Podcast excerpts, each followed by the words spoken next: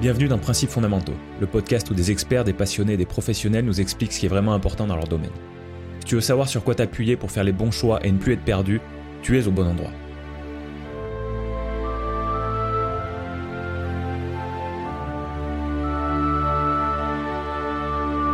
Bienvenue dans l'épisode 40 de Principes fondamentaux.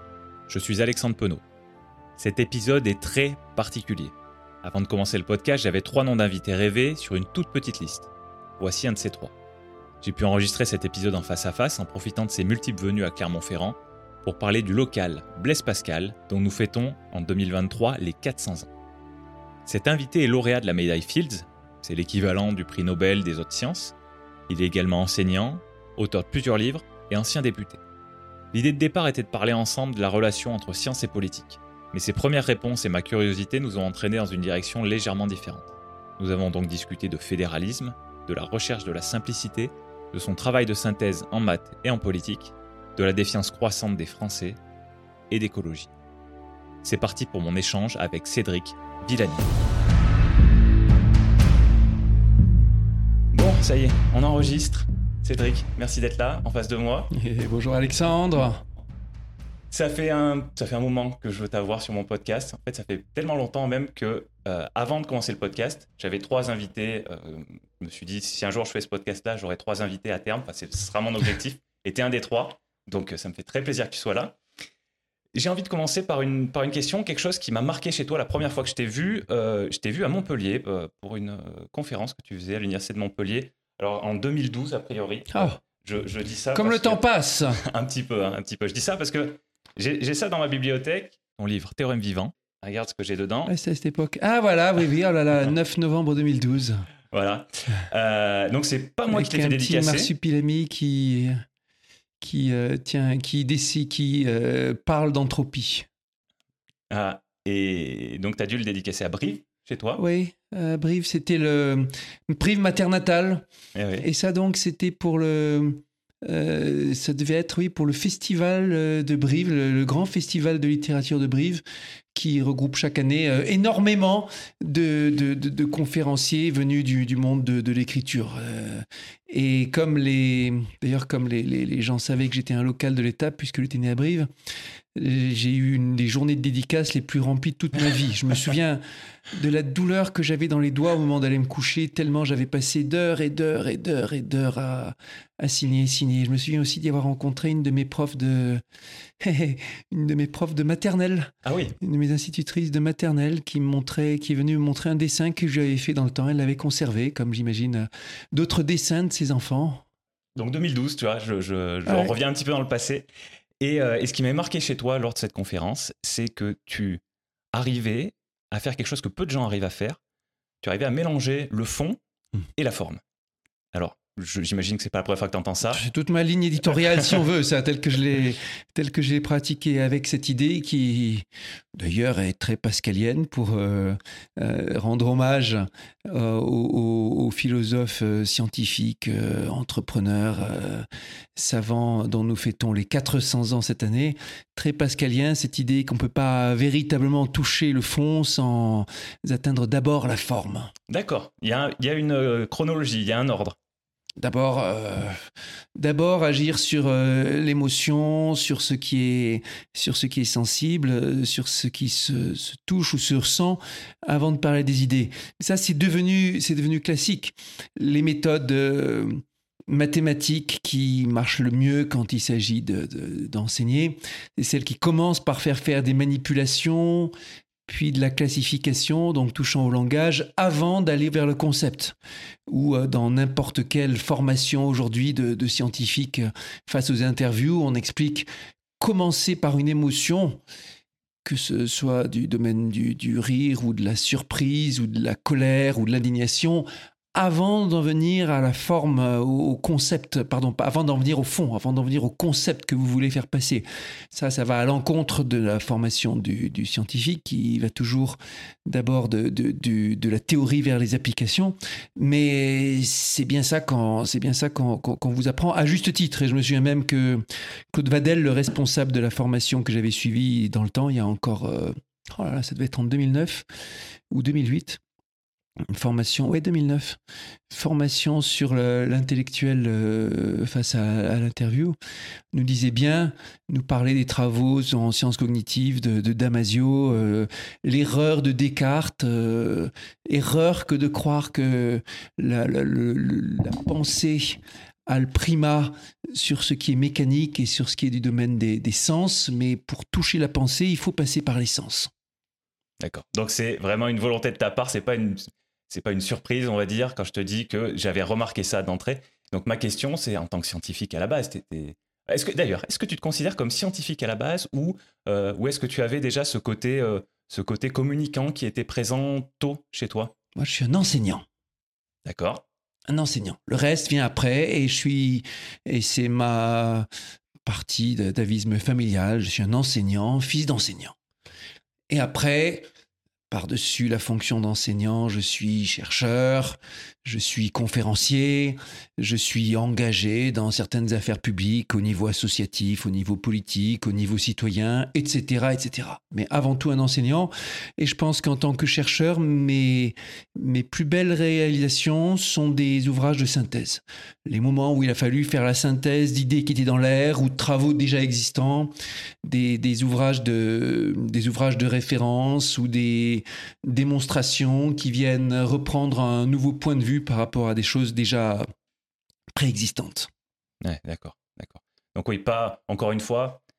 et toutes les fois, et toutes les fois que je me suis retrouvé euh, arrêté, qui avait une lassitude ou un blocage, quelque chose qui m'empêchait d'avancer, c'est par l'enseignement que je suis reparti. Ça a été euh, rédiger un cours, ça a été préparer un ouvrage synthétique. encore, j'ai dans, dans, ma vie, il y a au moins dix ouvrages de synthèse, de cours que j'ai eu envie d'écrire à un moment ou à un autre et qui n'ont jamais été bouclés. J'en terminerai certains.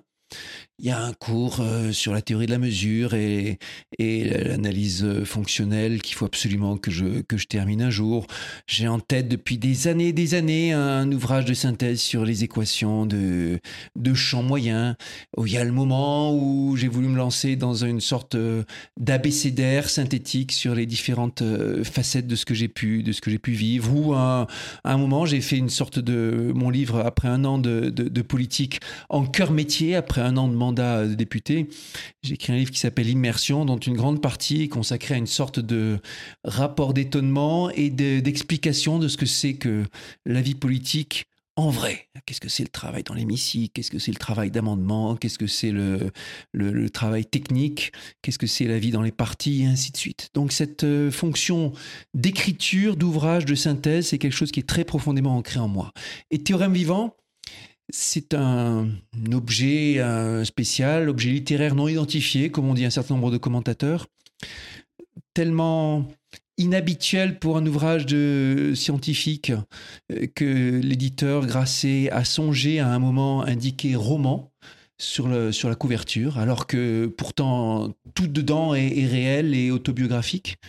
Mais la forme est, romanesque et puis il y a beaucoup de références culturelles. Il y a, y a vrai, vrai, c'est, c'est euh, à la fois un roman de mœurs sur comment c'est la vie dans le monde scientifique, une enquête policière à la recherche du théorème, et où ce qui compte le plus, c'est pas de savoir que le théorème est vrai, mais de comprendre comment on l'a trouvé, cette inversion qui a fait le succès d'une série comme Colombo. Mais aussi, c'est un ouvrage qui rend hommage à la communauté scientifique dans toutes ses facettes, la facette sociale, dans la facette culturelle, en parlant aussi de nos références, ce qu'on dit, comment on parle, y compris les mots qu'on utilise, sans chercher à les expliquer, mais avec la musique qui va avec, la sonorité, les émotions. Et donc tout ça, tout ce travail sur, euh, sur la forme, il était là pour faire passer non pas un message sur tel ou tel théorème important, mais un message sur la démarche scientifique. C'est quoi le cœur Comment ça se fait la recherche? C'est très important ça parce que euh, quand on explique ce genre de choses, on touche le grand public, on touche beaucoup de gens, donc on a un impact qui, est, qui va bien au-delà. Quand on parle de, quand on parle d'un théorème euh, très poussé, comme ce que tu as démontré, tu vas t'adresser à moins de gens. Alors, le but n'est pas le même, mais justement, je pense que c'est très important que quelqu'un comme toi, euh, qui a eu, qui a eu des, grands succès dans le domaine des maths ou dans n'importe quel domaine scientifique d'ailleurs, puisse arriver à toucher ce, ce, public qui n'a pas accès, on va dire, à, à la pointe de ce que vous proposez. Et toucher, c'est un bon mot. Parce que toucher, ça veut vraiment dire établir une relation. C'est avec le toucher qu'on augmente la confiance avec les, avec les gens. Dans une époque de défiance et dans un pays de grande défiance, réputé et étudié par les sociologues pour sa défiance par rapport à d'autres pays, c'est important de travailler sur cette relation et ce lien. Et un, un citoyen, un gamin, un adulte qui viennent assister à ma conférence, ils sont là, quelques mètres, ils écoutent, peuvent poser des questions. C'est comme s'ils me touchaient. Ils peuvent aussi serrer la main, prendre un selfie ou qui sait quoi. Contact est là. Même si, quelques mois plus tard, ils ont oublié tout du fond, le contact est resté là. Plus tard, quand je me retrouve à un poste de responsabilité, que ce soit politique ou que ce soit, ou que ce soit scientifique, quand ils se retrouvent euh, face à moi, ils peuvent se dire Ah, je me souviens j'ai touché, j'étais en contact. Ça s'est bien passé ou mal passé, mais en tout cas, le, contact est là. Très important dans une époque de défiance où, quand les, vous avez tellement de monde qui dit ah, Je ne crois pas à ce qu'ils disent, je ne crois pas aux médias, je ne crois pas au, euh, au, conseil scientifique, je ne crois pas à ce que disent euh, telle ou telle politique, etc. etc. Donc, ce travail sur le, sur le contact et la proximité. Alors, euh, cet ouvrage-là, il s'est particulièrement bien vendu de très très loin, c'est l'ouvrage. Mon ouvrage qui s'est le plus vendu. Hein. Il y a eu, euh, euh, il a dû se vendre en 300 000 exemplaires. Il y a eu 10 ou 12 éditions étrangères. Euh, ça a été à chaque fois toute une affaire, la traduction, parce qu'il y a la partie mathématique, la partie, la partie littéraire. et ça a été une, une vraie aventure aussi, ce, ce travail de publication le défi des traductions dans les langues asiatiques, les, les, campagnes de promotion qui venaient avec, etc. Très intéressant dans la relation à, la culture scientifique. Ça a fait un tabac en Grande-Bretagne et un flop aux États-Unis. Deux pays de langues similaires, mais dans la relation avec la, science et la figure de l'intellectuel est, très différente. Ça a été euh, euh, aussi l'occasion de quantité, quantité de, conférences, débats qui venaient dans la foulée. Ah oui, oui. Donc tu disais par rapport à par rapport aux traductions, tu sais, il y a la partie euh, langue, puis il y a la partie maths. La partie maths, on pourrait imaginer que c'est pas compliqué à traduire. Il y a des, je sais pas, euh, euh, en Asie, il y a des il y, a, des écritures qui diffèrent, par exemple, ou, est-ce qu'on est vraiment sur de l'universel? Non, la partie vraiment mathématique, elle pose pas de problème. L'article, de toute façon, l'article à la fin rédigé en anglais, il n'y a pas de souci. Et les formules, on écrit intégral euh, pareil euh, au Japon ou au Kamchatka. Mais dans le texte, il n'y a pas que ça. Comme c'est le processus d'élaboration qui est là, il y a aussi toutes les étapes intermédiaires, les brouillons, les discussions, les mails qu'on échange entre nous. Et entre nous, quand on échange, c'est pas la forme bien polissée de l'article qui est soumis. C'est un mélange, un, patois qui est un mélange de mots euh, de la langue courante, détournés de leur sens.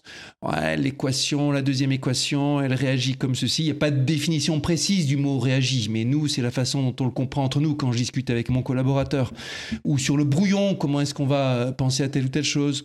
Ou euh, quand on va avoir des références. Donc là, ces choses intermédiaires dans le contenu des courriels qu'on s'échange, dans nos discussions à bâton rompu, ça c'est beaucoup plus dur à traduire. Hmm. D'accord. Oui, donc là, tu parles de mathématiques, mais en utilisant, des, en utilisant du langage courant, et c'est ça qui est dur. Parce que entre nous, entre nous, quand on parle de, mathématiques, on va pas, euh, on s'échange pas les équations et les formules.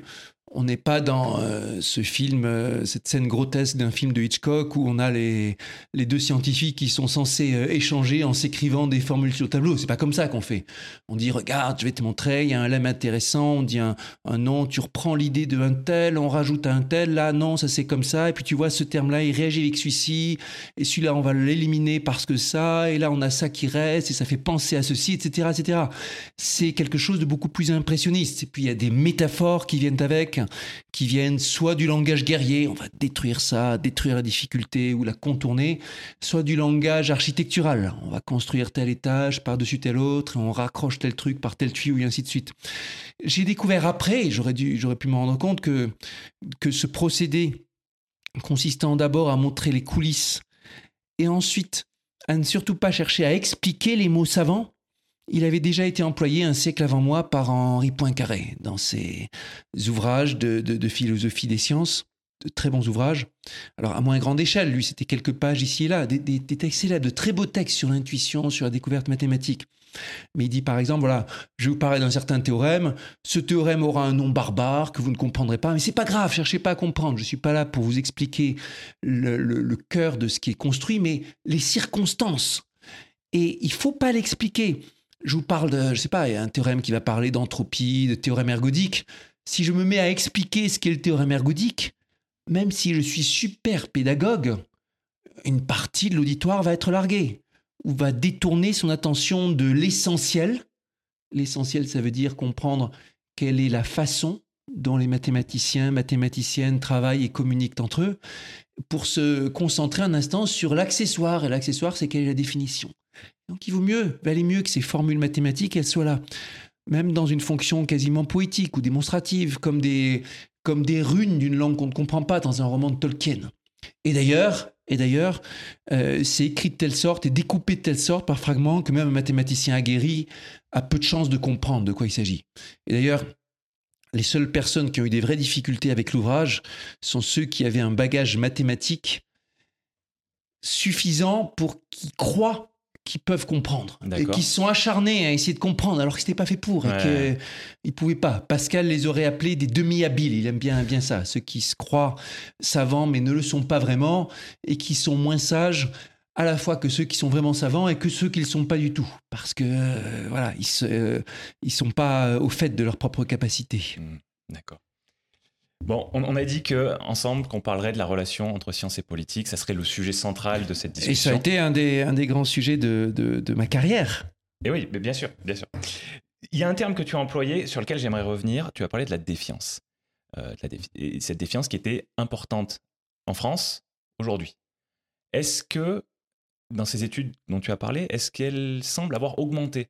Euh, Elle augmente. Il y, a, il y a vraiment des travaux universitaires là-dessus des gens comme Algan, Cahuc, quelques autres. il y a toute une série de travaux dans lesquels il y a une comparaison des estimations de la défiance selon différentes thèses, différentes expériences, des comparaisons d'un pays à l'autre, des comparaisons dans le temps. Il y a des expériences sur euh, des questionnaires, il y a des, ces expériences qui sont drôles dans lesquelles on, on, perd un portefeuille dans, dans, une station de métro et on regarde euh, en quelle proportion des cas le portefeuille revient d'un pays à l'autre, ça varie beaucoup. C'est pas la même chose dans les pays de culture latine, dans les pays de culture euh, nordique, etc., etc. Et, ce qu'on constate à travers toutes les, les relations, c'est que non seulement la France est à un haut niveau de défiance, mais encore que ce niveau de défiance a tendance à augmenter. Et il propose même des mécanismes qui font que ça augmente mécaniquement, automatiquement, de par nos institutions, le fait par exemple qu'on a des cases bien établies, des régimes de retraite différents, des, euh, des, différences entre le public, entre le privé, entre tel et tel corps, etc. Et que ça n'a fait que augmenter depuis la Seconde Guerre mondiale. Alors, peut-être aussi euh, les conditions initiales étaient très mauvaises. La Seconde Guerre mondiale s'est très mal passée, comme on sait, et la France a été l'un des pays les plus compliqué de, du monde par rapport à sa position, son attitude pendant, la Seconde Guerre mondiale. Il y avait déjà une très grande défiance. C'est la peur d'être dénoncé, c'était les luttes intestines entre équipes de, même entre équipes de résistance, c'était les les, les, les, les, les personnes qui changeaient d'attitude, c'était les héros aussi, et certains qui ont été euh, juste, juste grandioses, c'était à la fois les dénonciations et les sacrifices. Bref, il y avait tout et, ça c'est, on se souvient, la, France coupée en deux. Euh, et il y a eu cette grande défiance dont on est parti juste dans le, contexte de, l'après-seconde guerre mondiale. Et depuis, cette défiance n'a fait qu'augmenter. C'est l'une des conclusions majeures de ces, de auteurs. Tu penses qu'on est encore marqué, donc euh, combien, euh, bientôt 80 ans après la fin de la seconde guerre mondiale, est-ce que tu penses que euh, nous qui l'avons pas du tout connu évidemment, est-ce que tu penses qu'on est marqué par cette période-là de la même manière que apparemment les Américains sont encore marqués par l'esclavage euh, des, centaines d'années euh, après que soit terminé? J'ai aucun doute là-dessus. Nous ah sommes encore marqués par la Seconde Guerre mondiale sans en avoir conscience. On le voit dans, la, dans certains éléments de débat public qui sont des sensibilités particulières qui se sont transmises. Par exemple, et c'est quelque chose que j'ai bien connu à plusieurs reprises quand j'étais chargé de mission sur le thème de l'intelligence artificielle, la France a une sensibilité particulière avec les données personnelles, entre autres du fait de la, du fait de l'histoire du fichage ethnique pendant la, Seconde Guerre mondiale et les lois antisémites de, l'État français. Et la première fois qu'un qu'un interlocuteur américain m'a parlé de ça, je me suis dit, mais il est fou, c'est pas quelque chose qui, qui, qui nous hante encore. Mais après des années, après avoir pu voir, revoir les phénomènes comparés, j'en suis arrivé à la conclusion que oui, c'est un sujet qui, pèse encore sans qu'on s'en rende compte, de façon légitime certainement. C'est quelque chose qui était tellement, tellement monstrueux qu'il ne s'agit pas de l'oublier, la mémoire doit en être préservée, mais ça continue à peser sur le débat public, sur nos réglementations, sur nos procédures. Euh, de la même façon que l'affaire du sang contaminé continue à peser sur les règlements qui sont dans, les hôpitaux et de, parfois de manière contre-productive avec des accumulations de protection qui ne servent à rien sinon à se euh, rajouter des couches de filets supplémentaires et inutiles comme pour expier ce moment où des choses juste inacceptables ont été, ont été effectuées par euh, manque de prudence. Hmm que tu soulèves là, euh, la simplicité dans, dans plein de domaines, là tu, parles de, contenu réglementaire, on va dire. Euh, est-ce que c'est quelque chose que tu, que tu recherches? Alors, j'imagine qu'en tant que mathématicien, c'est le, cas, c'est, le cas, c'était le cas, voilà. Est-ce que globalement dans ta vie, c'est quelque chose que tu recherches? Euh, Je ne vais pas dire que je recherche systématiquement la simplicité parce que sinon, ça voudrait dire que j'ai sacrément échoué vu les complexités dans lesquelles je me suis toujours fourré en matière de responsabilité, en matière de cadre de vie. Enfin, ça a été toute ma, toute ma vie, ça a été comme si je cherchais à me fourrer dans les situations les plus compliquées possibles. Euh, mais ça a toujours été, il n'y a pas forcément de contradiction tant que ça. Ça a toujours été une sorte de tentative de à la fois d'assimiler beaucoup de choses dans des contextes variés et complexes et de les transformer en choses, tâcher de les simplifier ou de les synthétiser. Aujourd'hui, par exemple, entre plein de casquettes, tous les mois, j'écris une tribune pour le magazine euh, In Corsica, ça va bien avec le fait que j'ai entre autres du sang corse. Et cette tribune, c'est l'occasion pour moi de faire un point ou une synthèse sur quelque chose qui me tient à cœur. Parfois, ben, je parle de Blaise Pascal ou je parle de la science russe euh, à l'orée de, au moment où la, où la Russie euh, entre en guerre contre l'Ukraine, ou je parle des rapports entre la science et l'écologie, ou je parle de la façon dont la recherche doit s'adapter en période de crise écologique, ou je parle encore de Napoléon et, et, les rapports de Napoléon à la science, quand la question c'est est-ce qu'on célèbre Napoléon ou pas, etc., etc. Et donc, sans arrêt, je me nourris, je tâche de me nourrir de sources aussi diverses et variées que possible et d'en extraire des choses qui s'apparentent à des synthèses. Ah, cette année, c'est Blaise Pascal. Alors, j'avais déjà, euh, dès que j'ai euh, plus eu sur les bras la charge de, député, tout de suite, mon emploi du temps s'est bien re-rempli parce que j'étais, j'avais euh, mes cours d'université à, refaire, mais je me suis mis à cheval entre un poste à l'IHES à Bure-sur-Yvette et mon poste de référence de professeur à l'Université Lyon 1. Et puis, j'ai préparé un nouveau cours pour l'université, ce qui s'appelait euh, mathématiques des écosystèmes sur un thème que j'avais jamais enseigné. Donc ça a été toute une affaire, trouver les sources, de les, digérer, de voir quel, qu'on pouvait avoir en tiré comme sujet d'exposé, etc. J'ai choisi pour mon cours principal d'enseigner un théorème particulièrement complexe et dont la démonstration a mis euh, une cinquantaine d'années avant de se stabiliser, le théorème de Landford sur l'émergence des lois de la physique statistique à partir de la, des dynamiques moléculaires. Euh, j'ai pris une présidence d'association, l'association Josette et Maurice Audin, qui travaille sur les liens entre la France et l'Algérie, sur les sujets de mémoire, sur les sujets de culture, sur les sujets de coopération scientifique.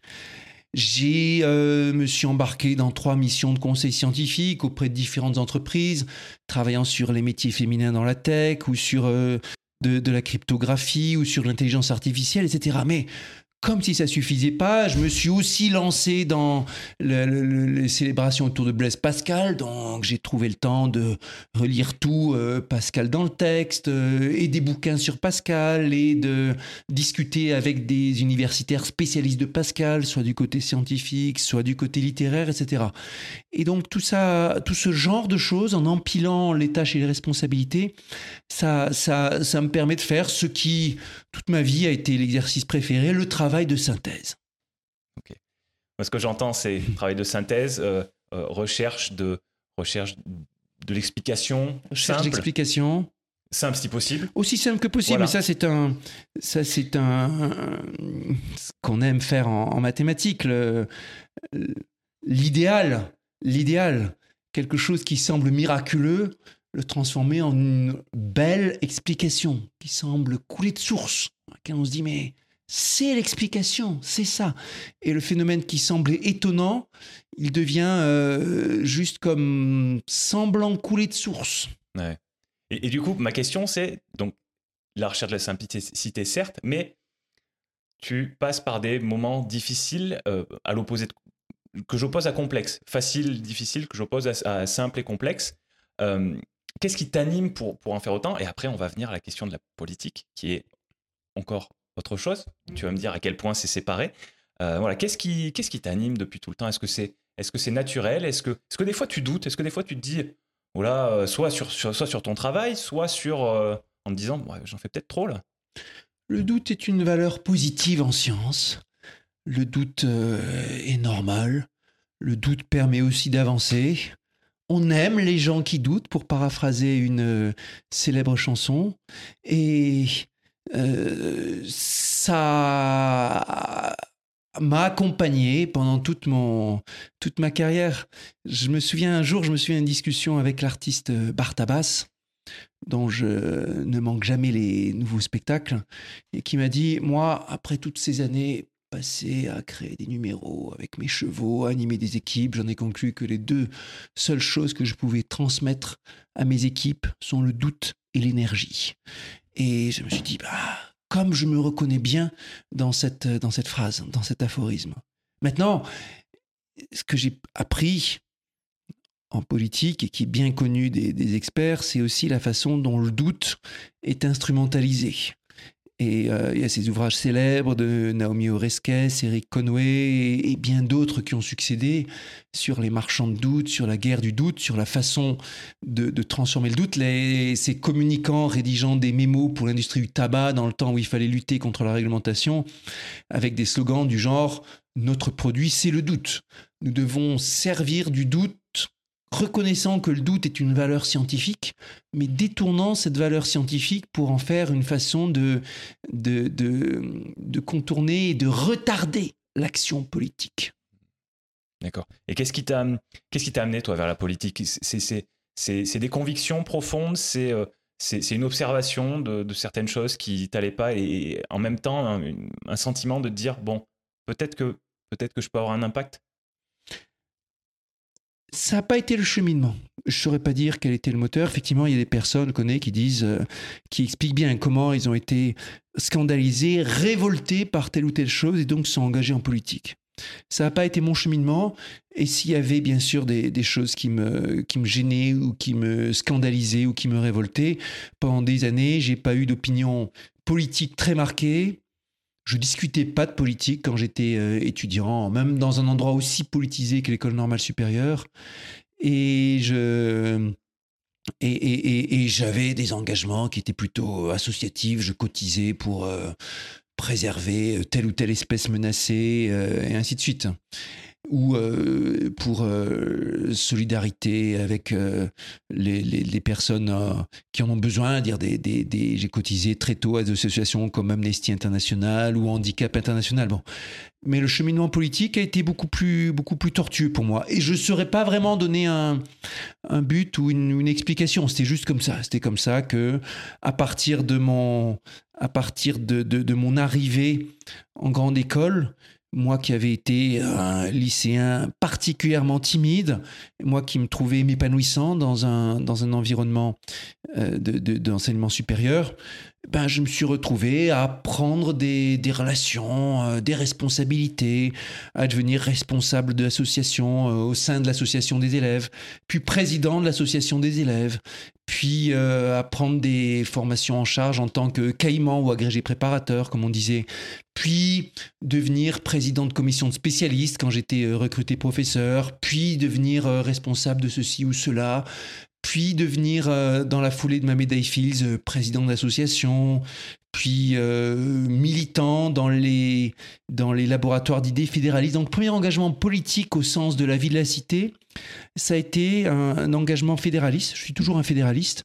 Alors, est-ce que tu peux nous expliquer ce que c'est ce mot? Il n'y a pas de définition précise des fédéralistes, mais ce sont ceux qui euh, placent leurs convictions et leur espoir dans une construction européenne renforcée renforcée à tous les niveaux et en partie au niveau politique, avec un pouvoir politique européen plus fort, politique voulant dire aussi bien dans les pouvoirs que dans le discours médiatique, avec l'idée qu'on parlerait autant des élections européennes que de la présidentielle, avec l'idée que euh, les, les, personnes qui seraient commissaires européens, ça serait autant commenté que la composition d'un gouvernement national, avec cette idée que les budgets euh, gérés par l'Europe, ça serait pas le, le misérable 1% aujourd'hui 1% de l'ensemble du PIB de l'Europe, mais euh, pourquoi pas 5% États-Unis, ça a été, ça a été jusqu'à, je sais plus, 15 ou 20 ah dans, certaines, euh, dans, dans, dans, certains cas. Quand, il y avait, quand, quand l'État fédéral devait vraiment envoyer une relance, c'était énorme la quantité d'argent que l'État fédéral était capable de mettre sur la table.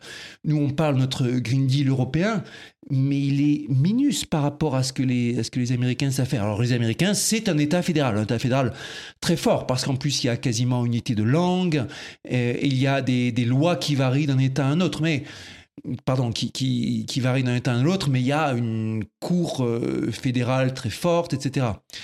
Et, euh, arriver en Europe à faire ce, régime politique fort, avec aussi une notion de défense européenne coordonnée, euh, ce sont les objectifs globaux de ces individus, cette espèce qu'on appelle les fédéralistes, et qui s'opposent, enfin disons, on a le curseur quelque part, les fédéralistes qui veulent une Europe très intégrée, au contraire, les, nationalistes qui, eux, ne veulent pas l'Union européenne et disent que la brique fondamentale, ce sont les, les, les États-nations et que c'est vraiment là-dessus qu'il faut s'appuyer pour faire de la politique. Et les fédéralistes ont cette conviction que sans une construction politique européenne forte, le projet de la France ou le projet de n'importe quel État européen, il sera juste inaudible dans le concert international des nations. Il ne pourra pas euh, relever le défi, quel que soit le défi. Qu'on choisisse de mener une politique écolo, ou une politique libérale, ou une politique conservatrice, ou une politique révolutionnaire, ou ce que vous voulez, dans un monde d'échanges globalisés, dans un monde où les grands acteurs internationaux sont puissants et comptent des, des, des, des 500, 800 millions d'habitants, un milliard et davantage d'habitants, avec un, un, poids, une empreinte écologique phénoménale, une capacité de faire bouger les investissements et tout, dans un tel monde, une Europe morcelée et divisée pourra pas faire entendre sa voix, et la France mécaniquement se retrouvera inaudible toute cette réflexion, ça se base vraiment sur la. Et, oui, pardon. Et, quand je me suis lancé là-dedans, c'est pas une réflexion euh, explicite au début. Mhm. Il s'est trouvé que dans la suite de la médaille Fields, j'ai été euh, approché par un laboratoire d'idées, Europanova, qui voulait m'impliquer dans son programme de jeunes leaders européens avec cette idée de tisser des liens entre personnalités en responsabilité, entre un pays et l'autre au sein de l'Union européenne pour avoir une sorte de communauté bienveillante qui œuvre à, faciliter cette, cette, construction. Et j'étais euh, très sceptique quand, quand j'ai été approché, me disant pourquoi ils veulent me parler de politique, j'ai autre chose à faire, j'ai mon institut à, à faire avancer, j'ai des millions à trouver pour mes grands projets, j'ai des interviews partout, je suis déjà surmené, pourquoi ils viennent me parler de politique? Et puis quand ils m'ont dit, écoute, on va te faire rencontrer d'autres personnalités européennes venant d'un peu tous les pays. Il y aura des journalistes, il y aura des politiques, il y aura des militaires, il y aura des, euh, des, influenceurs, il y aura des, économistes, il y aura des entrepreneurs. Ça, je me suis dit, waouh Ça, c'est quelque chose. Ça, c'est quelque chose de passionnant et ça correspondait tellement à, ce que j'avais pu vivre en partie en tant que scientifique, allant d'un pays à un autre, rencontrant les uns, rencontrant les autres, que je me suis retrouvé là-dedans. Et ça m'a, j'en ai euh, acquis le, premier, premier déclic qui était, finalement, en venant de n'importe quelle spécialité, on est légitime à parler de politique et à discuter ensemble de l'avenir de la France, de l'avenir de, l'Europe, de l'avenir du monde. Et il faut aussi que ce soit comme ça, une discussion très ouverte. Ils ont des choses à m'apporter, moi j'ai des choses à m'apporter. Ça, c'était la première euh, réalisation. C'était euh, vers 2010-2011. Et c'était un cheminement à l'interface entre science et politique qui m'a mené, par exemple, à être recruté pour le premier conseil scientifique de la Commission européenne et puis à rester, euh, même si le premier conseil fonctionnait atrocement mal pour diverses raisons, des conflits de personnes, des défauts de construction, des, euh, un manque de moyens, euh, je suis resté pour la deuxième version de ce conseil qui fonctionnait beaucoup mieux, où les choses avaient été revues structurellement, qui était mené par un excellent commissaire, le commissaire Carlos Moedas, portugais, qui était en charge de la, de la recherche à l'époque, qui maintenant est le maire de Lisbonne, très forte, euh, grande personnalité politique portugaise, politique européenne, et dont j'espère que son, influence ira en s'accroissant. Et, donc ça, c'était la, première réalisation, c'est mon devoir de scientifique de m'impliquer dans les questions politiques et d'y apporter un regard fait de tout ce que j'ai rencontré, une expertise scientifique pour conseiller le politique et ainsi de suite. Et j'ai pu voir aussi combien le conseil scientifique au politique, c'est quelque chose de varié, qui dépend des temporalités, qui dépend des sujets, etc. etc. Et puis, euh, c'est ce, ce, cheminement qui, indirectement, de fil en aiguille, m'a mené à être euh, député euh, national, député en France. C'est pas prévu. Hein. J'avais en tête dans les, il y a, dans les années 2010 que si je prenais une fonction politique et ça viendrait un vrai mandat pour en particulier comprendre et voir ce que c'est, ça serait plutôt un mandat de député européen. Et puis le, sort a voulu qu'il y avait cette élection présidentielle de 2017 tellement particulière, avec un, parti euh, inconnu, insaisissable, qui euh, me plaisait bien par sa, sa façon d'agréger la communauté civile et par sa façon de, de, chercher à dépasser les clivages et sa façon et son côté très europhile, très européen. S'il y avait des sensibilités fédéralistes, elles étaient là sans aucun doute. Euh, en particulier dans une élection où les, où les écologistes s'étaient euh, retirés, se mettant en retrait au profit des, de candidats euh, socialistes. Et donc, je me suis retrouvé finalement de fil en aiguille à être dans la, dans la moulinette nationale, bien, bien plus terrible que la moulinette européenne que ce soit au point de vue médiatique, au point de vue des, façons de travailler, au point de vue des contraintes et de la violence, au point de vue de, l'attention et de tout ce qu'on peut en tirer aussi. Ça a été très instructif, ça a été à, par certains moments très dur. Il y a eu des moments de, de splendeur et des moments de grande misère. Et il m'a fallu un, un moment avant que je comprenne la deuxième grande leçon. première grande leçon, c'est dans les années 2010. Même moi qui suis scientifique, je suis légitime à parler de politique, à faire de la politique. Deuxième leçon, vers 2020, n'empêche, si je veux approfondir en politique, c'est une bonne idée de systématiquement me, travailler et potasser la politique. Ça veut dire lire des ouvrages traitant de l'interface entre science et politique, mais aussi lire des ouvrages qui traitent directement de politique. Lire Marx, lire le corpus écologique, lire les, les, auteurs euh, économistes les plus importants, lire euh, en détail l'histoire politique euh, contemporaine et ancienne, comprendre comment on s'inscrit dans un système d'idées de valeurs, qu'est-ce qui est en héritage, qu'est-ce qui est en qu'est-ce qui est en tension, comment ça se passe à l'international et ainsi de suite. Et puis identifier des interlocuteurs qui me permettent de progresser, des gens que je vais aller interviewer sur les questions économiques. Allez, trouvant un vrai spécialiste des retraites qui a étudié ça au point de vue universitaire, qui a écrit des bouquins sur le sujet, qui va pouvoir en une heure ou deux de discussion me dire il y a tel, tel et tel sujet important et tout un vrai spécialiste de laïcité qui a passé beaucoup de temps sur l'histoire du sujet, qui sait quelles sont les bonnes références, etc. Un vrai euh, euh, spécialiste de, la question du lobbying et qui euh, va indiquer comment est-ce que le débat se pose en tel ou tel terme. Et passer du temps à discuter et à mûrir là-dessus avant les échéances électorales. Parce que quand l'élection arrive, on n'a plus le temps. J'ai cru là, dans certaines élections, je me suis présenté et comme en Marche avait eu un tel euh, succès politique en faisant ça. J'ai cru, écoutez, on va faire du collaboratif, on va construire le programme au fur et à mesure de l'élection, en fonction des thèmes, en fonction de ce qui se présente, en mélangeant le regard des experts avec le regard citoyen, etc. En vrai, on n'a pas le temps de le faire sereinement pendant une élection. Et c'est biaisé parce que ça vient avec euh, les, les appétits des uns, l'impatience des autres, etc., etc. Il faut faire ce travail aussi en amont que possible. Et une compréhension aussi que sur les trois fonctions majeures des partis politiques et des politiques organisées, les trois fonctions que sont la préparation des élections et la gestion des mandats, hein, toute la partie élective, la préparation des programmes, la partie programmatique, et la bataille culturelle menée directement dans les médias et auprès des citoyens, en conférences, en université d'été, en, ateliers, en séminaires. De ces trois fonctions, la première a mangé les deux autres dans notre époque de, médias et d'élections permanentes. Et que c'est important qu'il y ait des gens pour travailler sur les deux autres.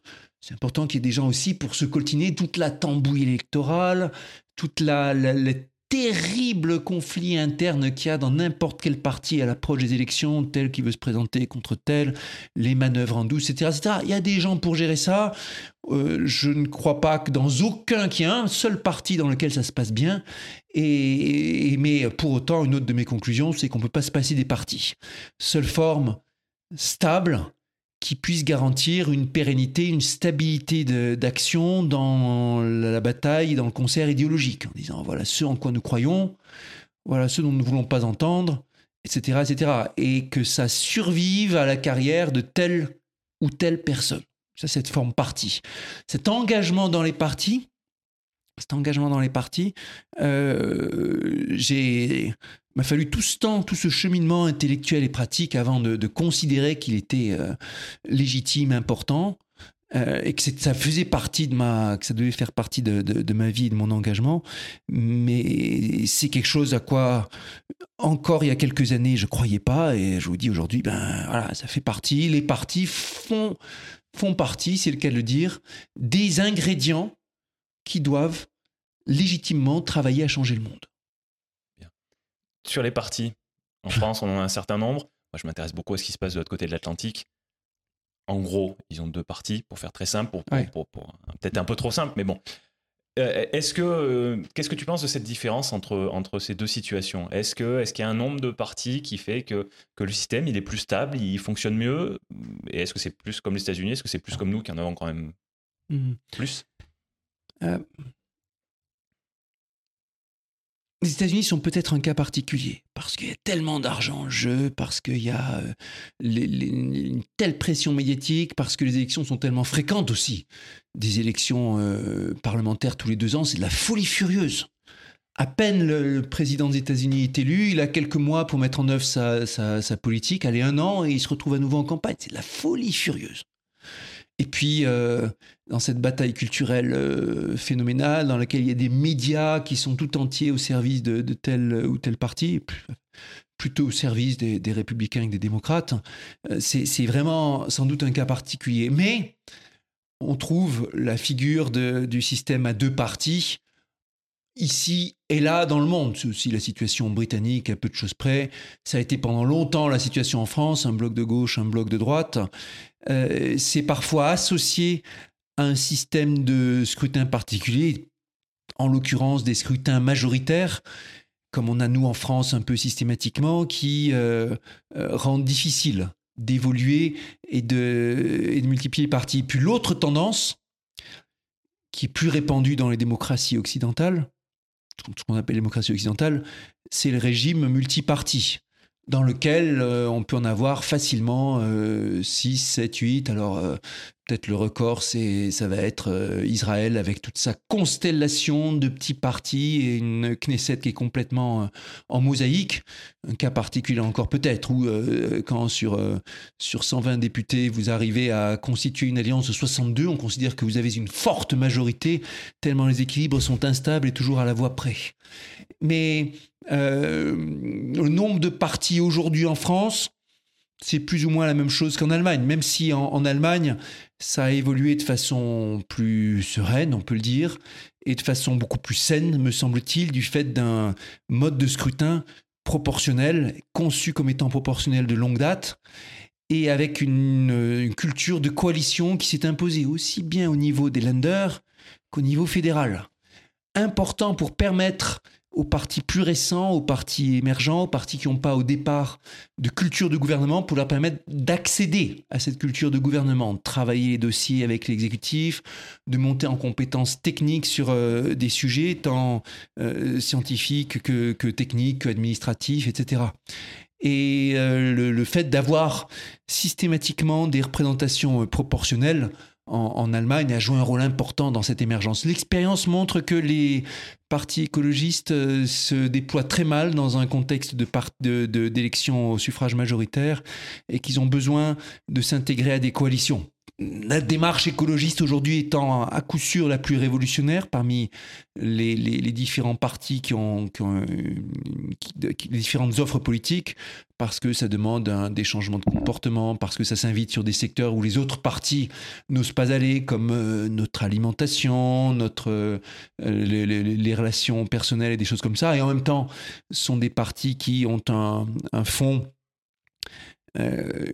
plutôt euh, très attaché aux libertés individuelles.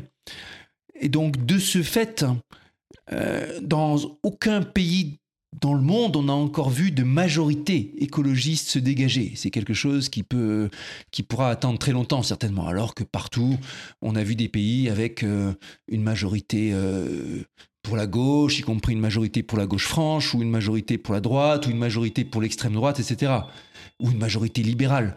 Et donc, euh, pour une accession au pouvoir de, de, de partis écologistes, certainement, ça doit se faire avec des coalitions c'est même certainement sain pour la société que ça se fasse dans les coalitions parce que ça force des partis plus classiques à travailler avec les partis écologiques, écologistes, à mettre, à définir ensemble des programmes, à définir des, alliances. On sait combien les coalitions sont compliquées, hein. c'est un jeu d'amour-haine permanent, mais ça permet aux partis d'apprendre à travailler ensemble et à la société de s'y retrouver. On a une coalition aujourd'hui en Allemagne qui est fort intéressante, hein, avec les sociodémocrates, les écologistes et les libéraux les libéraux et les écologistes sont des formations qui sont très attachées à l'Europe. Les uns y voyant un, espace de libre-échange et de marché international important et puis une force économique qui peut se dégager de l'Europe. Les autres y voyant un grand espace d'échange intellectuel mais aussi de régulation euh, euh, d'agriculture ou de régulation de normes, de régulation de pollution et la possibilité de constituer un bloc important pour peser sur les choix écologistes du monde. Donc avoir ces deux familles qui se détestent sur les questions de doctrine économique, mais qui se retrouvent sur les questions de politique européenne ensemble, c'est très intéressant. Et puis euh, associé aux, sociodémocrates, qui sont une vision euh, plus une vision euh, on va dire, de, changement plus adouci par rapport à la société, avec une très longue tradition, c'est quelque chose qui est, fort intéressant. Aujourd'hui, en France, nous avons une situation qui, à l'inverse, est complètement illisible. Il n'y a pas de coalition, il n'y a pas de majorité, hein. il y a une majorité relative, faite de trois composantes de, la, de ce qui s'appelle la majorité présidentielle qui les unes les autres se comportent avec une grande méfiance, sans accord préalable sur ce qui va être décidé, même au sein de cette partie euh, de cette minorité qui est une majorité relative, et dont la composante principale, Renaissance, n'a toujours aucun corpus euh, programmatique ni idéologique, de sorte qu'on ne sait même pas ce qu'ils veulent, si ce n'est qu'ils ont un fond europhile et, libéral. Bon. Mais on n'ira pas bien loin euh, avec ça en matière de doctrine et de programme. Donc c'est une situation qui est, qui est extrêmement confuse qui se traduit aussi par un, niveau de tension et de parfois d'hystérie au Parlement comme, comme on a rarement vu, comme, comme moi j'ai jamais vu. Bien pire que, bien plus que ce que, que ce qu'il y avait durant le mandat que j'ai fait. D'accord, d'accord. Alors j'ai une question un peu plus générale, je sais pas sous quel angle tu vas vouloir la prendre, mais euh, la question de l'opposition entre la collaboration et la compétition. Quand on parle de politique, je pense que c'est au centre, alors dans plein de domaines, hein, dans quasiment tous les domaines humains, c'est au centre euh, de la question. Quand tu parles de fédéralisme, quand tu parles d'Europe, euh, est-ce que est-ce que c'est est -ce c'est une étape intermédiaire euh, vers une sorte de sais pas si ça va faire sens ce que je veux dire, mais de gouvernement mondial pour faire, pour faire face à certaines, à certaines crises, notamment mondiales. tu parlais d'écologie tout à l'heure. Il va y avoir des questions technologiques qui, sont. Alors, ça commence là, ça commence à être, à être très visible. L'intelligence artificielle, notamment. J'imagine qu'il peut y avoir des choses en biotechnologie aussi qui vont mériter des réflexions globales, humaines. Euh, donc voilà, ma question c'est ça. Est-ce que l'Europe, c'est euh, mm. euh, c'est pour s'opposer aux autres ou est-ce que eh ben, c'est une première étape vers, un, vers une mondialisation globale? À très long terme peut-être, mais bon sang, on verra pas ça, ni toi ni moi de notre vivant, hein, j'en suis, sûr. Sauf s'il y a une attaque d'extraterrestres qui oblige le monde entier à se fédérer. Bon. Maintenant, il y a un certain curseur. On peut dire, et un ennemi de l'Europe dirait, euh, le gouvernement européen, nous l'avons déjà, c'est la Commission européenne. Hein pour euh, caricaturer, la Commission européenne, c'est l'exécutif, le, Parlement européen, c'est le législatif, et euh, pardon, et, on a aussi la, on a, la, Cour euh, européenne de justice qui pourrait être le, pouvoir judiciaire européen, mais on peut aussi dire le, pouvoir législatif, pardon, le pouvoir législatif, ça serait une combinaison entre le Parlement européen qui serait la chambre basse, hein, comme les députés, et le Conseil européen qui serait la chambre haute, un peu l'équivalent du Sénat. Bon. Pour l'instant, assez déséquilibré pour plein de raisons. Pour l'instant, c'est le Conseil européen qui en pratique a le dernier mot sur les, sur les choses. Euh, mais l'important, c'est qu'il y, a un certain curseur. Dans une entente, ce qui est en bas du curseur, en bas de l'échelle, c'est une régulation, en disant on n'est pas là pour décider les choses ensemble, mais on va se fixer juste des limites. Voilà, ça c'est la règle, on fait ci, on fait ça, etc. Et puis on fait ce qu'on veut pour le reste c'est genre, euh, on n'avance pas forcément ensemble, mais on va quand même s'attacher les uns aux autres, tiens, comme les, comme les bagnards, euh, de sorte qu'on ne peut pas s'écarter trop les uns des autres. Après, on décide si on louvoie, si on zigzague, etc. Mais il y a des règles comme ça qui disent, euh, qui disent, on va pas avoir plus de tant de, de, de, de, de déficit budgétaire les uns les autres, ou on va se donner une monnaie commune. On fait ce qu'on veut pour la politique économique, mais la monnaie commune. Certains économistes disent c'est une hérésie parce que une monnaie, ça doit refléter des choix économiques et que des fois on veut se mettre en dévaluation ou laisser les, la, monnaie s'apprécier, etc. Mais là, c'est une sorte de cote mal taillée. On n'a pas, euh, c'est une, régulation et des contraintes et certaines choses mises en commun. Et à partir du moment où il y a davantage de pouvoir, et où le pouvoir devient effectivement du côté de cet euh, organisme européen, on pourrait parler de, véritable gouvernement européen. Alors les États ont aussi une régulation les uns avec les autres. Ils ont des règles qui sont fixées pour certains au niveau de l'Organisation mondiale du commerce ou au niveau des Nations unies. Euh, des règles qui ne sont pas très contraignantes dans l'ensemble, qui sont l'objet de toutes sortes de coups fourrés et de, manigances et de cabales, et sont des organes euh, plutôt faibles. En tout cas, les Nations Unies sont un organe euh, assez faible. On aurait besoin d'organes beaucoup plus forts. Il n'y a qu'à voir combien de résolutions des Nations Unies restent lettres mortes. Les Nations Unies font telle et telle résolution, tac, tac, tac, tac, tac, mais ça n'empêche. Les gens euh, continuent comme, comme si de rien n'était ou euh, sur une affaire que j'ai suivie de près, que je continue à suivre de près, l'affaire Assange. Hein, J'étais le, soutien, le coordinateur du soutien parlementaire à Julian Assange pendant la, fin de mon mandat. Aujourd'hui encore, régulièrement, je suis aux côtés de Stella Assange euh, quand elle vient en France pour des, événements publics, pour des prises de parole, pour des tribunes et ainsi de suite. Et je compte bien aller rendre visite un de ces jours à, Julian Assange dans sa, dans sa prison haute sécurité de Belmarsh et à Londres. Et, on peut voir sur ce, sur ce sujet combien des pays pourtant fondateurs des Nations Unies et, fondateurs historiques de l'idée de démocratie occidentale et de euh, préservation des libertés individuelles contre l'arbitraire de l'État, combien ces pays se sont complètement assis sur ces libertés fondamentales et sur la vie des Nations Unies. Je parle des États-Unis, je parle de la Grande-Bretagne. Quand le groupe de travail des Nations Unies en charge de la, torture a rendu ses conclusions après une longue et fouillée instruction en disant Julian Assange est détenu arbitrairement, soumis à la torture, doit être immédiatement libéré et indemnisé, la réponse du gouvernement britannique, ça a été c'est un travail d'amateur que celui de ce groupe de travail Nations Unies et bien sûr nous ne tiendrons aucun compte. Les États-Unis, eux, n'ont même pas jugé utile de répondre. De temps en temps, ils disent on va retirer notre soutien aux Nations Unies si ça continue comme ça. Donc, vraiment, ça, ça, ça montre la faiblesse de ces organisations internationales dont pourtant nous avons absolument besoin. Nous, aurions, euh, nous en aurions grand besoin dans un contexte de crise écologique, bien sûr définir comment on se partage les ressources. Alors, le seul cadre dans lequel c'est discuté, d'ailleurs, et heureusement qu'on l'a, sont les Nations Unies. Nations Unies qui organisent euh, les conférences internationales sur le climat, qui euh, organisent les, les, les, les, COP. Tout ça, c'est sous l'égide de, de, ce qu'on appelle en acronyme français le CNUC ou en, en acronyme anglo-saxon l'UNFCCC. Euh, le, le, le, cadre, euh, je ne sais plus comment c'est, le cadre commun euh, des Nations Unies sur la, pour la, sur contre le réchauffement climatique, quelque chose comme ça. Et, et, heureusement qu'on a cet organe des Nations Unies à cette époque-là. J'ai participé récemment pour la première fois à la conférence de Bonn, organisée donc par les Nations Unies, tous les six mois, en préparation aux différentes COP, hein, la prochaine qui se tiendra à Dubaï, etc. Euh, c'est une ambiance qui est à la fois qui vertigineuse, qui correspond bien à l'internationaliste que je suis, qui est à la fois enthousiasmante et déprimante.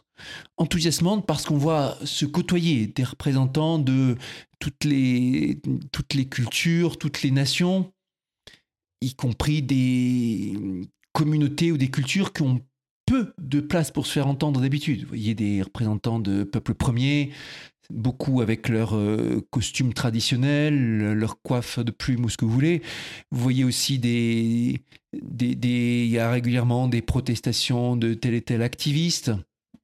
Et vous avez les, le, le, mais vous voyez aussi le contraste entre les exposés de scientifiques disant voilà on va améliorer le rapport comme ci et comme ça, l'intelligence artificielle va nous aider à rédiger le prochain rapport. Les mesures étaient précises pour cette façon. Nous avons fait évoluer notre vocabulaire. Voilà ce qui a marché, voilà ce qui n'a pas marché, etc. Tac, tac, tac. Et puis l'exposé politique, avec tous ceux qui veulent que ça aille le moins vite possible. je me souviens avoir été marqué par les discours d'ouverture du, président de la prochaine COP. Il était là, euh, évidemment, pour préparer le terrain, rencontrer des gens. Il, est représentant de grands intérêts pétroliers, mais c'est lui qui a la présidence de la prochaine COP, chercher l'erreur. Et donc il a commencé en disant, voilà, nous savons bien ce que nous devons faire, la, feuille de route est claire, nous devons euh, euh, établir, euh, nous devons commencer rapidement à réfléchir pour établir une feuille de route qui permettra de définir un cadre dans lequel la définition des de pragmatique de la marche à suivre sera enfin quelque chose comme ça qui empilait les, les notions de définition et on voyait bien oh là là, c'est pas quelqu'un qui a envie d'accélérer vraiment les choses. Bon et on, on entendait ces discours et vous voyez au bout de trois jours ils n'avaient toujours pas adopté le les, les politiques avaient toujours pas au bout de trois jours adopté l'agenda. Rien que l'étape de, de l'emploi du temps de, de la quinzaine. Ils puis ils ont été à se disputer sur des questions de nomenclature. Voyez des trucs qui reviennent.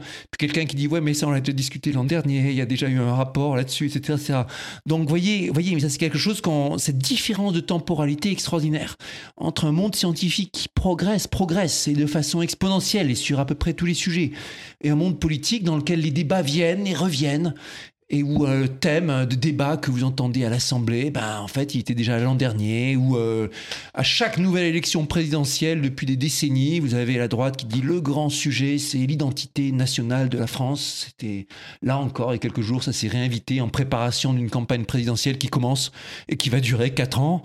Et euh, ces thèmes, ils étaient déjà là il y a dix ans, mais certains thèmes, vous les voyez déjà pareil il y a 50 ans. Hein.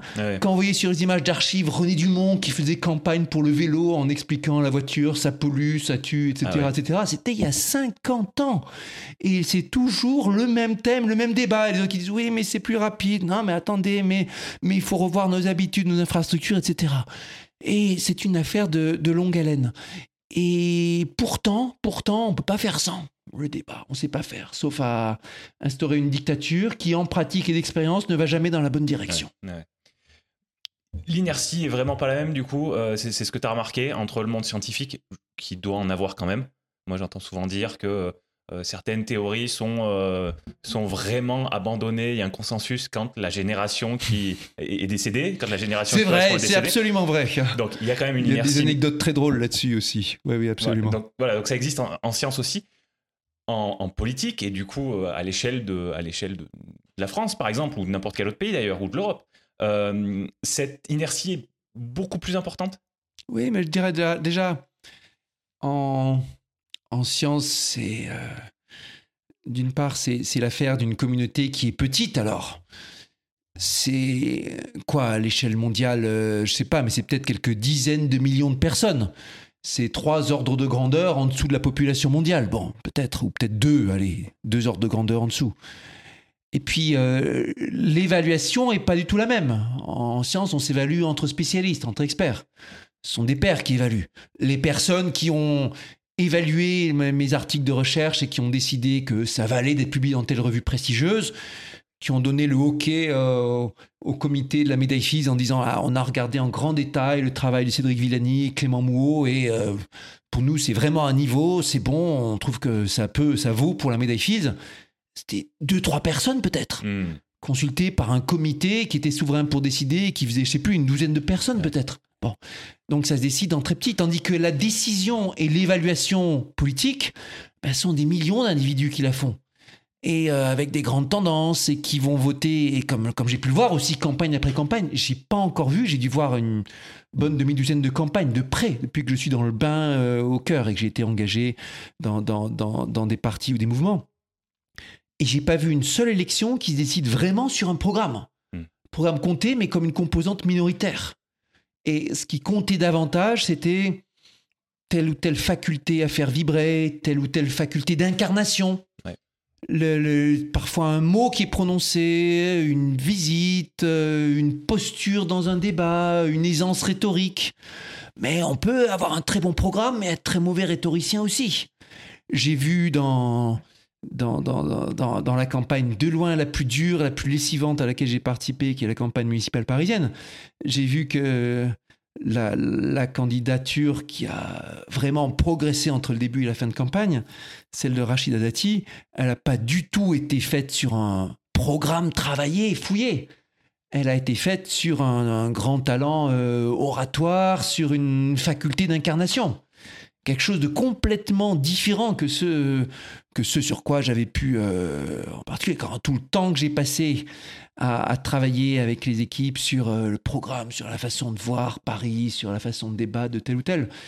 Euh, j'ai vu la candidate sur. je me souviens, allez, pour prendre juste un exemple, la thématique des minorités d'orientation sexuelle, la thématique LGBT, thématique importante, majeure pour les familles politiques dans lesquelles je suis engagé, aussi parce que défense des minorités culturelles, défense de, la diversité des cultures, défense des droits individuels et des libertés, ça va de pair avec la défense du, monde dans sa, dans sa diversité et aussi de la biodiversité et aussi des, des, territoires, des climats et tout ça c'était un sujet qu'on avait particulièrement bien travaillé. C'était une interview quand il s'agissait de passer devant les, les, les, les personnes responsables, devant la, la rédaction de Tétu, qu'on avait extrêmement travaillé et retravaillé la candidate Dati, elle s'est pas embêtée, elle est juste pas venue. Et euh, la, la, rédaction a diffusé une vidéo dans laquelle il tendait le micro à une photo de Rachida Dati sur son, sur son fauteuil et tout ça. Et nous, on voit ça, on s'est dit, oh là là, ben, heureusement que c'est pas à nous que c'est arrivé. N'empêche qu'elle a continué à progresser dans les sondages, Rachida mmh. Dati. Donc ce genre d'expérience vécue, c'est quelque chose qui, qui, qui vous fait prendre conscience de à quel point le, le, monde politique dans sa façon de décider et sur des ressorts très différents de, ce qu'est le monde scientifique. Maintenant, c'est légitime. On va pas faire une loi pour imposer aux électeurs de lire le programme. Ils ont, s'ils veulent voter sans lire le programme, c'est leur droit le plus strict. Et si on voulait imposer quelque chose, on se retrouverait face à des, trucs indémêlables, genre qui décide que le programme est acceptable, qui, partir de quand, qu'est-ce que ça veut dire lire le programme et tout? Donc il faut s'en satisfaire. Tout le monde a le droit de voter avec une formation politique ou pas, avec une connaissance technique ou pas. Et à la fin, c'est sur les rapports de confiance surtout que ça se joue. Hmm. Alors, euh, on va réinviter Blaise Pascal là-dedans et, euh, une, des, une des visions politiques de Pascal, il faut les prendre très sérieusement, ce sont des choses qui continuent à me travailler. Pascal n'était pas un révolutionnaire, hein.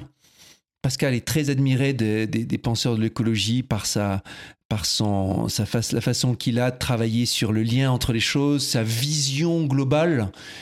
euh, plutôt que d'isoler de, les individus et les catégories. Il voit tout comme un grand écosystème, si on pour employer un terme moderne. Pascal est très apprécié des, des, penseurs de, de, gauche pour son habileté rhétorique et sa, sa façon de, de, mener la dialectique bien avant les, euh, les Hegel ou Marx. Mais Pascal n'était pas du tout un révolutionnaire l'une de ces, l'une de ces phrases et de ces maximes, c'est de dire il ne faut pas chercher à rendre euh, fort ce qui est juste, mais à rendre juste ce qui est fort. C'est quelque chose qui est, qui est, qui est, troublant, parce que quand on est, quand on a cette, euh, quand, quand, on vient, quand on est dans des, dans, engagé à côté de familles de pensée plutôt à gauche ou plutôt écologiste, avec cette idée qu'il y a quelque chose qui est juste, qui est déterminé par les penseurs, les scientifiques, avec tout le corpus des, premiers euh, constructeurs de, l'écologie politique qui tous, les Carson euh, ou Harrison ou euh, Oreskes ou, ou Meadows, s'enraciner dans la réflexion scientifique en cherchant ce qui est juste, ce qui est durable et tout, et ensuite rendre fort ce courant de pensée et le faire triompher, Pascal nous dit en gros, c'est peine perdue parce que les humains sont pas bons du tout pour distinguer entre ce qui est juste et ce qui est mal et ce qui est injuste. En revanche, ils savent apprécier ce qui est fort et ce qui ne l'est pas. C'est comme naturel. Ils voient où est la force. Et la force s'impose d'elle-même. C'est toujours la force qui, qui sera là.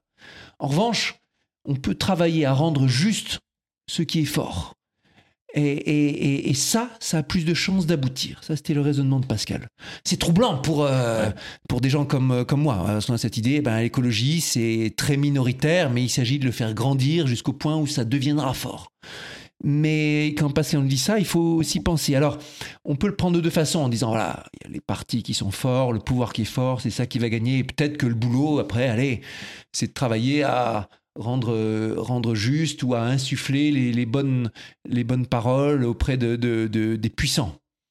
Et ça, je suis assez sceptique sur les chances de succès. D'expérience, quand c'est pas quelque chose à quoi ils croient de, leur, de toute leur âme, ils se défilent toujours au dernier moment, que ce soit les partis ou les, ou les, gouvernements ou les présidents. Ils disent Ah oui, oui, je vais faire un quinquennat écologique et tout ça et tout. N'empêche qu'à la fin, on voit où sont les priorités. Quand il s'agit de finances, l'actuel président est capable de tout. Quand il s'agit d'une question écologique, si l'obstacle est là, il y a oulala, attendez, on va revoir les trucs, on va refaire une consultation, etc., etc. Euh, quand, la difficulté arrive, quand la difficulté arrive et que les citoyens grognent ou les lobbies grognent, etc., vous, continuez seulement si vous croyez et si c'est dans, votre cœur. Donc c'est assez dur de, considérer là comme la bonne interprétation à faire de Pascal. En revanche, quelque chose que je retiens et que, que je mettrai avec Pascal, c'est un truc qui est difficile à expliquer, que les citoyens savent reconnaître ou pas, de façon juste ou injuste, c'est en qui ils ont confiance. La confiance, elle est là, ou elle n'est pas là. Et souvent, ça bouge pas. Ou parfois, la confiance est perdue. Mais sont ces grands mouvements, ces grands mouvements qui sont, euh, je fais confiance à cela ou je fais pas confiance à cela, ils sont, ils sont très, ils sont très forts.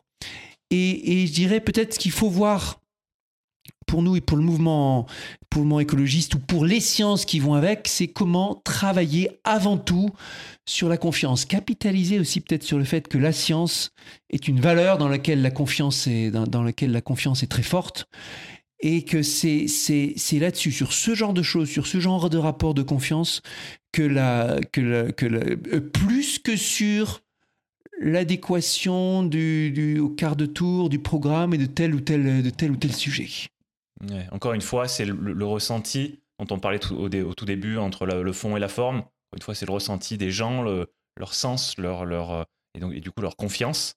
Quelque chose qui est peut-être dur à, mesurer, dur à, quantifier euh, individuellement. Dur à quantifier, dur à mesurer, mais qui se ressent et qui, pour le coup, est très fort. Et quand, quand la défiance s'installe, euh, la, personne euh, prise pour cible toutes les peines du monde à, remonter la pente. Ce sont des choses qui peuvent être sur, euh, sur très longtemps. Et aujourd'hui, ce qu'on voit aussi, hélas, au niveau des... Les, images des partis sont des choses qui, qui, durent et qui perdurent de façon incroyablement forte.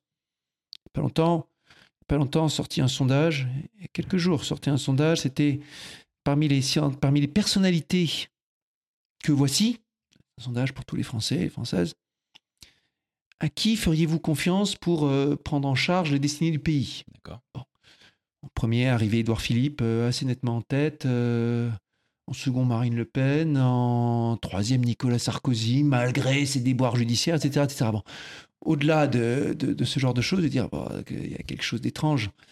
Hum, puis malgré ses procès, malgré le fait qu'il qu'il risque de la prison ferme, l'ancien président Sarkozy, il est toujours haut dans la confiance. Ouais. C'est incroyable ça. Bon. Mais aussi quelque chose qui était fort quand vous regardez, c'est que sur la quinzaine de personnalités politiques, tous les premiers, sans exception, étaient à droite.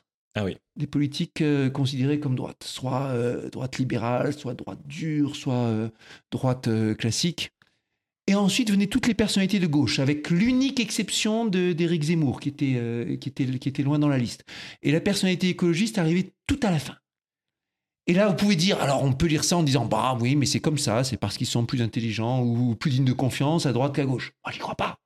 Moi, je crois que c'est un, un reste de cette vision classique, traditionnelle, qu'on a inconsciemment, mais qui est là depuis très longtemps, qui est de dire quand même, le sérieux, c'est à droite, c'était le notable, le, le, le- le noble, le, comte ou je ne sais quoi. Mhm.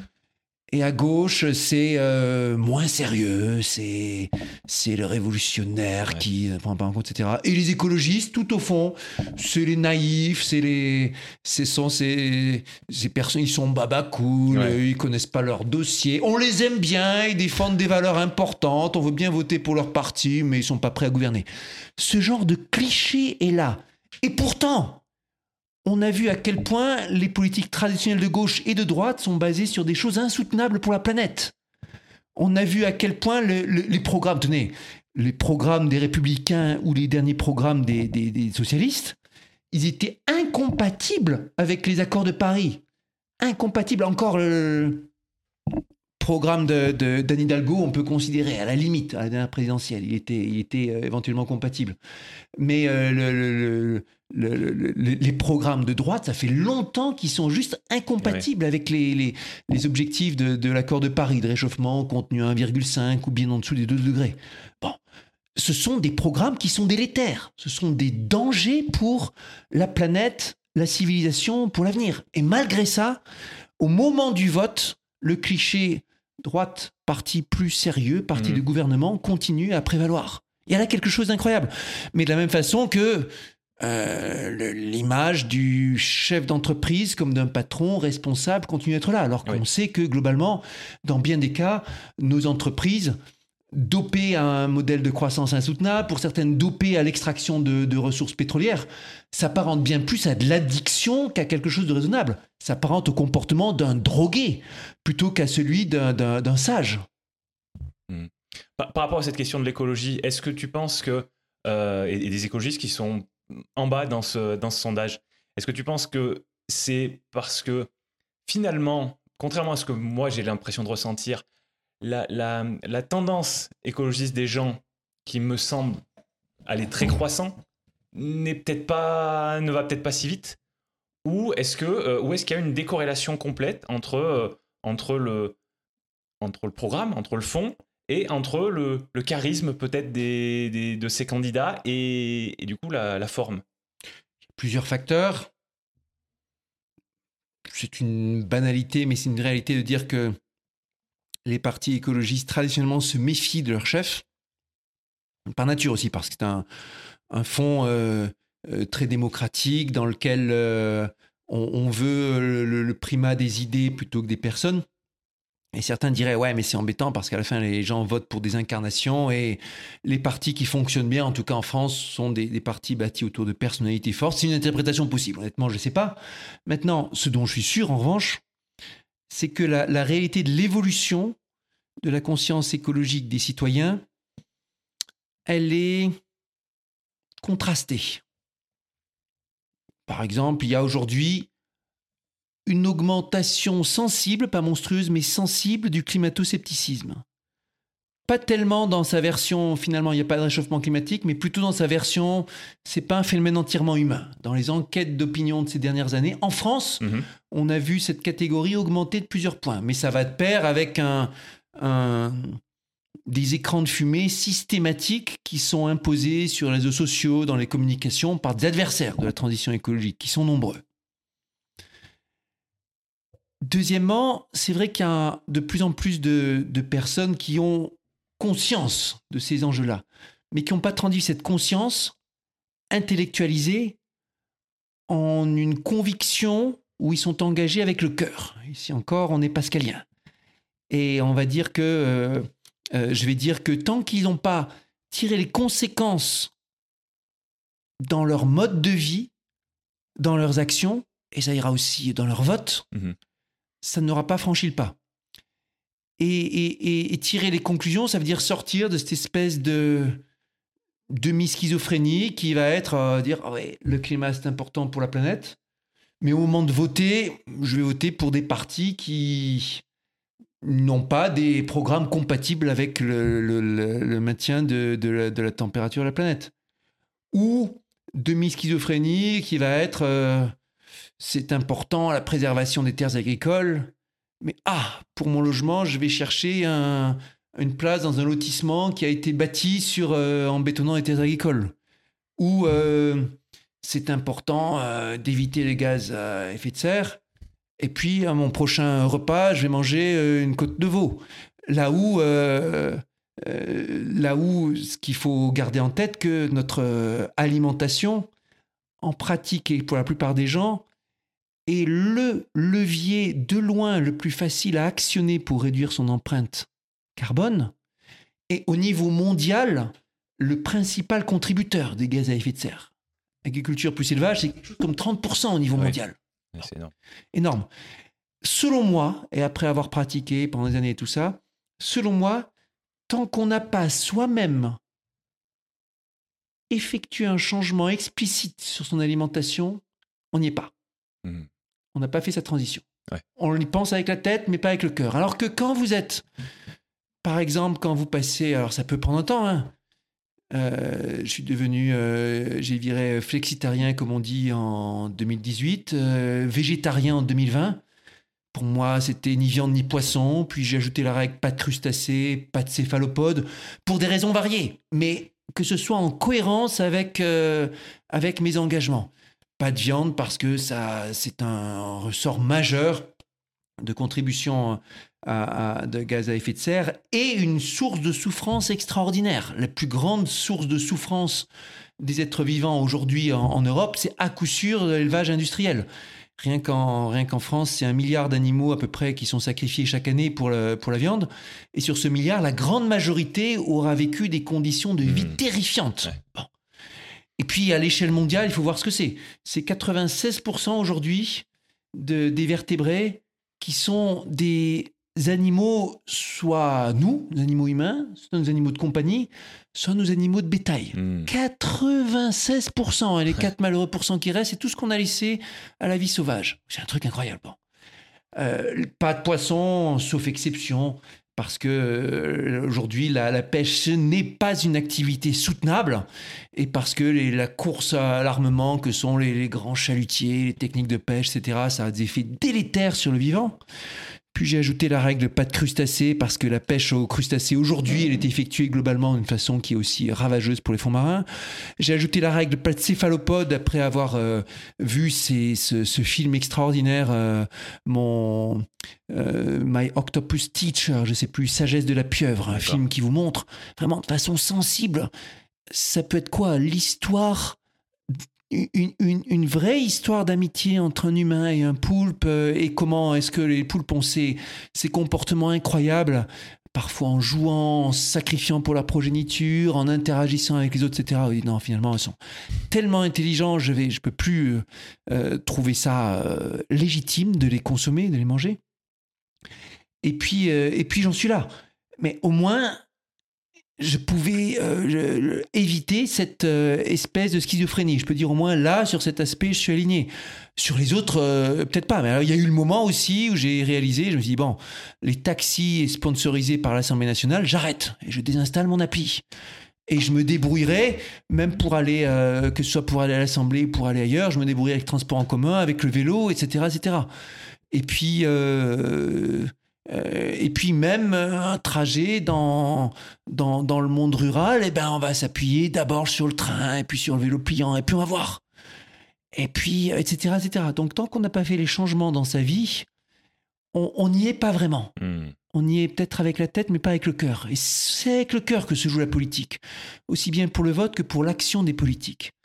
Et attention aussi, là je suis en train de vous parler de, l'engagement. Je suis pas en train de vous dire que si tout le monde, tous les auditeurs de ton podcast, changent leur alimentation, euh, changent leur mode de transport, changent leur mode d'habitation, je suis pas en train de dire que ça sauvera la planète. Ça suffira pas parce que euh, ça agira pas sur les grands modèles d'orientation de société, sur les grandes infrastructures, sur certains grands choix qui, eux, décident au niveau collectif et qui sont peut-être les trois quarts du changement. Mais ce quart de comportement qui vient des comportements individuels, en fait, il vaut beaucoup plus que, le, que, que simplement ce que, ça, implique. Parce que ça veut dire des citoyens qui ont vraiment conscience, sont vraiment dedans qui peuvent interpeller légitimement et avec leur cœur les politiques, qui au moment de leur vote se disent euh, il faut que je revoie mes, engagements, qui seront prêts aussi à grossir les rangs, soit des associations, soit des collectifs citoyens, soit des partis. Mmh. Dans un monde, une démocratie qui crève d'absentéisme au moment du vote, mais plus généralement de manque d'engagement. Et, et, je dis, on a besoin de personnalités qui s'engagent de scientifiques qui s'engagent aussi dans la vie publique et auprès des politiques, mais cet engagement, il peut être fait dans des conférences, il peut être fait dans de la transmission, il peut être fait dans des associations, il peut être fait dans des partis. Et on a besoin de tous ces ingrédients. Ça peut être une tentation aussi que de se dire les partis, de toute façon, on s'en fout. Ils sont toujours mauvais, ils sont pleins d'histoires pourries, ils sont pas euh, sexy, etc., etc. Et puis on va aller dans les associations qui ont le vent en poupe, ou on va aller aux conférences de tel ou tel influenceur, de l'excellente Camille Etienne, de l'excellente Greta Thunberg, d'écouter les émissions de de de de, l'excédent euh, de l'excédente euh, Camille euh, Cronier, Camille Cronier, oui c'est ça, dans, Camille Passauvert, et chez Mathieu Vidard, etc., etc. Mais ça suffit pas. On a besoin aussi des partis, parce que les partis, ça veut dire des candidats, des candidates pour les élections. Seul moyen d'avoir les budgets qui sont bien votés, d'avoir les politiques nationales et internationales qui sont là. Et donc, on en a besoin aussi. Bien. Bon, finalement, on n'a pas parlé beaucoup de, beaucoup de vraiment pas cette relation entre, thème, science, et, entre euh, science et politique. entre science et politique. Mais un jour où je reviendrai à Clermont, on continuera le podcast. Eh ben, eh ben, ça me va, ça me va très bien. Bon, euh, où est-ce que, où est-ce qu'on te suit? Euh, Où est-ce qu'on suit ce que tu fais? Où est-ce qu'on suit euh, Ah, tes alors- engagements? Alors, euh, c'est dire à dire. Depuis que j'ai, j'ai- me suis pas encore, euh, j'ai pas encore réactivé ma page web. Ça fait un an que qu'elle est plus tenue. J'ai perdu en même temps que j'ai perdu ma vaillante équipe de de parlementaires. Je me suis mis à effectuer ma communication tout seul, mais évidemment, j'ai pas le temps de, suivre mes de, de, mettre mes réseaux sociaux à niveau. De temps en temps, un petit tweet ou un retweet. Euh, ou euh, je vais me remettre sur LinkedIn qui est devenu un réseau incontournable. Mais je compte bien réactiver ma, réactiver ma page web. Et sinon, il faut aller à la pêche aux informations sur les différentes sources. J'écris de temps en temps dans, dans le mensuel In Corsica que j'évoquais. Oui. J'écris dans l'Obs à l'occasion.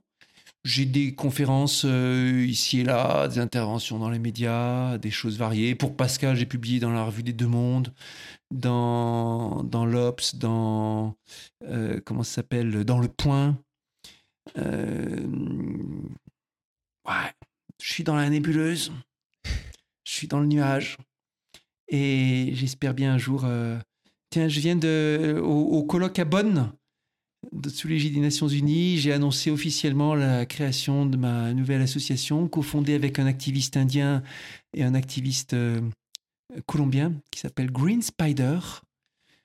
Association dont l'objectif est d'aider à tisser les liens entre les différents projets euh, à travers le monde, mettre en relation les projets écolos, leur, euh, de, de- pour passer les barrières culturelles nationales, leur apporter des outils techniques, des conseils, tisser cette toile positive et euh, aider à- à- à l'union de la lutte dans un contexte où le danger est global. Les adversaires sont globalisés souvent, des grands intérêts, des grands préjugés, mais où les bonnes volontés sont morcelées, fragmentées, morcelées par la barrière entre les nations ou entre les cultures, ou morcelées par les différentes sphères, la barrière entre le scientifique et le politique, la barrière entre le citoyen et le politique, et donner des clés aux projets et aux institutions en coulisses pour euh, aider à franchir ces barrières. Ça, c'est mon tout dernier projet.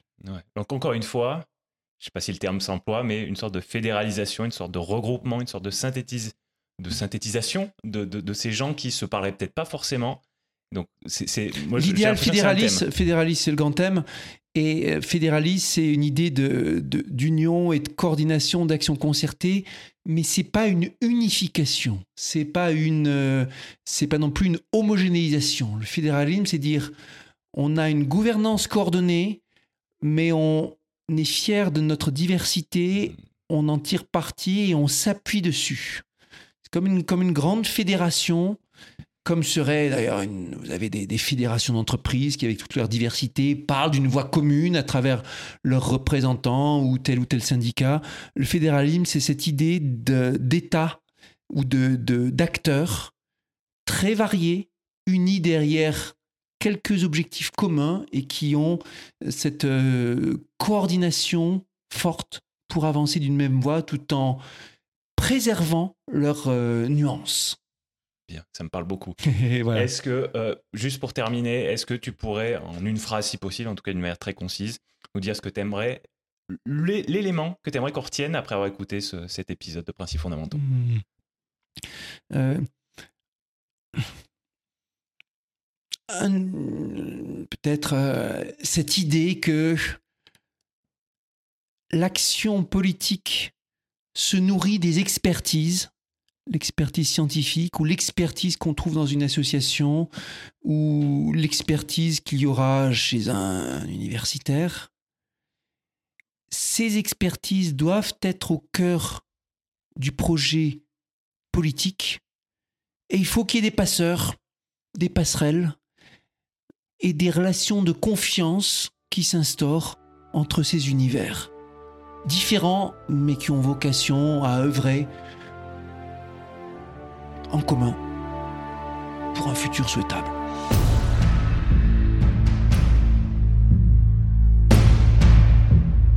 Merci cher auditeur d'avoir écouté cette discussion jusqu'au bout. Tu peux retrouver les notes de chaque épisode sur le site alexandrepenot.fr slash podcast. C'est alexandre, P-E-N-O-T.fr slash podcast. Ces notes contiennent notamment le moyen de contacter l'invité et les références qu'il ou elle a mentionnées. Sur cette même page, tu trouveras les vidéos de tous les extraits marquants de l'épisode, ainsi que la version vidéo de l'épisode complet. Si tu veux aider ce podcast à continuer de se développer, tu peux t'abonner sur ta plateforme d'écoute préférée et y laisser une évaluation positive. Tu peux également me parler directement depuis le formulaire de contact de mon site pour me dire qui tu es, comment tu as découvert Principes fondamentaux et éventuellement qui tu penses qui ferait un bon invité. Évidemment, ce qui aide le plus, c'est que tu recommandes ce podcast à des personnes que ces discussions pourraient intéresser. A bientôt pour un nouvel épisode de Principes fondamentaux.